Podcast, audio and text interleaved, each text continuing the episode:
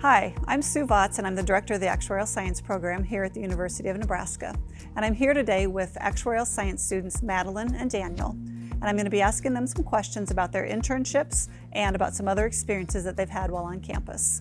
First, I'll ask them to introduce themselves. Yeah, thank you so much for having us here today, Sue. My name is Madelyn. I'm a junior actuarial science major with minors in statistics and computer science, and I'm from St. Louis, Missouri. And my name's Daniel. I'm a freshman actuarial science major from Tucson, Arizona with minors in math, statistics, and computer science. Madelyn, can you tell me a little bit about your internship with Humana? Uh, what did you do as an intern for them? Yeah, so this summer I had the privilege of interning with Humana. I was working in their corporate actuarial valuation department, which is their internal business department for actuaries. And with them, I was able to work on a few different reserving models. I did monthly reserving, and then I also worked on an IBNR or incurred but not reported statutory filing process for them. Great. And Daniel, you haven't started your internship yet, but you'll be starting this summer. Do you have any idea what area you will be working in or what area you'd like to work in? Yes, this summer I'll be starting at Ameritas Life Insurance, and I hope to be in the group insurance department, which covers dental and vision insurance. That'll be really interesting. Great. How did you guys locate your internships? Yeah, so I was actually able to find my internship through the College of Business Actuarial Science Career Fair. And when I went, there were tons of employers, and I was able to walk around and land a few interviews that I had the very next day, which was super convenient. But through that process, I stuck with Humana, went through their whole interview process, and was able to accept an offer from them. And I found my internship on Handshake, which is a platform that the university provides that allows students to find jobs and internships, and it's really useful. I'm so proud of both of you for getting such great internships. How did the College of Business prepare you for the career fair? Yeah, I would say the College of Business is instrumental in preparing us for internships, full time jobs. I particularly love the program for their resume review. I was able to build a resume that I am really proud of. They also helped me a lot on my elevator pitch, so when I was walking around at the career fair, I could effectively introduce myself and make a good first impression. Personally, I got a lot of help from upper level students um, and older students from in the College of Business.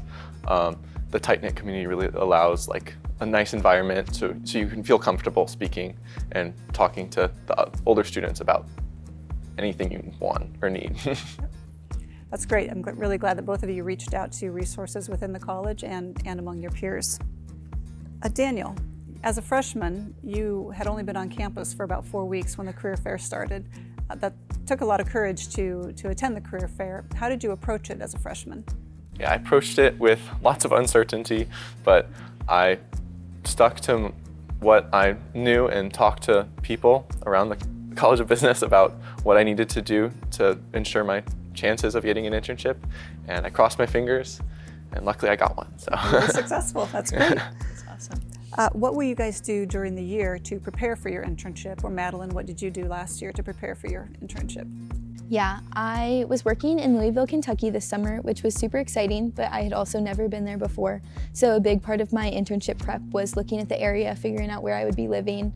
And then I just brushed up on the skills I thought would be useful. I made sure to pay very close attention in my classes, work on my Excel skills, so that way I felt really prepared by the time I got there.